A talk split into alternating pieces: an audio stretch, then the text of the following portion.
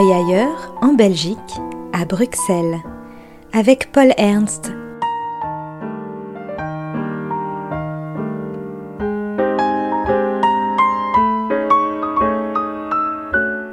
Pour un décrochage bruxellois.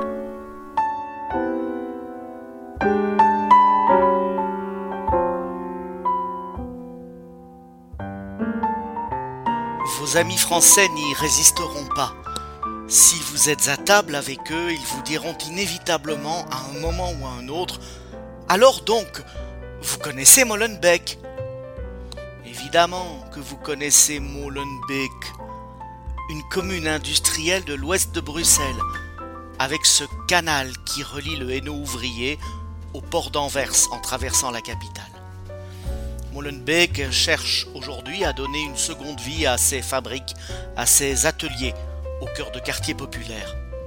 Et c'est le long de ce canal que s'est ouvert le MIMA, au cœur d'une ancienne brasserie, pour mettre en avant des expositions décalées allant de l'affiche à l'installation, avec des artistes émergents, des formes artistiques hybrides, matinées de nouvelles technologies et d'approches visuelles, autour de thèmes en phase avec le monde d'aujourd'hui comme la quête ou l'expression de l'identité, l'humour, l'écologie, ou la désobéissance civile, une sorte de monde autoproclamé 2.0 qui a le mérite de s'adresser à de nouveaux publics et qui enthousiasme les gamers et les enfants.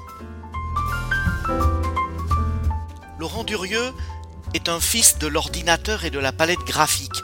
Son travail autour de la fiche de cinéma est directement accessible par un grand public, à plus forte raison aux amateurs de cinéma, mais il contient une dimension sophistiquée et méticuleuse, un sens du détail et de la construction de l'image, qui l'inscrit dans la filiation des publicitaires.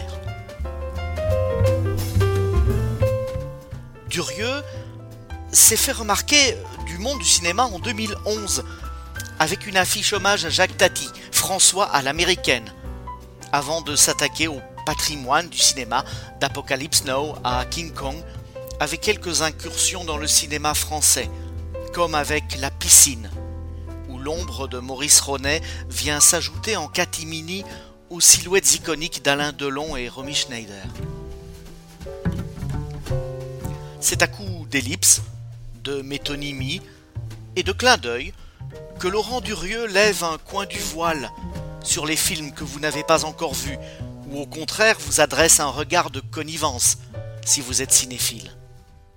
Les hachures, les aplats, les harmonies de couleurs, les trames construisent néanmoins des tableaux à part entière qui jouent sur les codes du thriller, de la science-fiction ou de l'anticipation.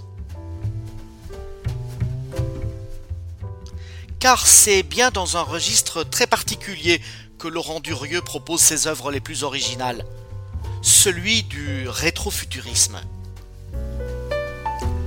Ce mouvement nous ramène à de bien belles heures de la bande dessinée, celui du style atome du belge André Franquin ou du français Yves Chaland, dessinateur lyonnais qui a abondamment représenté un Bruxelles qui se détacherait comme un chromo d'un après-guerre de progrès.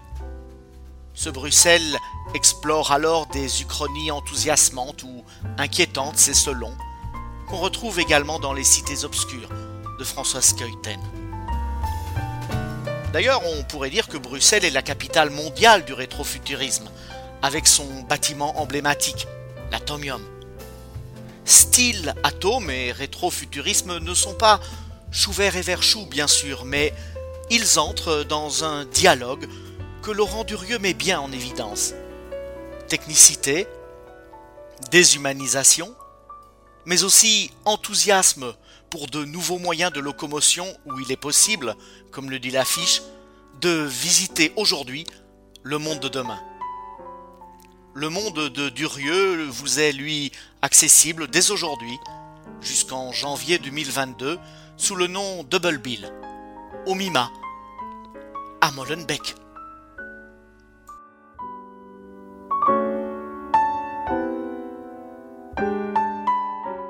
C'était Décrochage bruxellois avec Paul Ernst, une exposition vue de Belgique à retrouver aussi en podcast.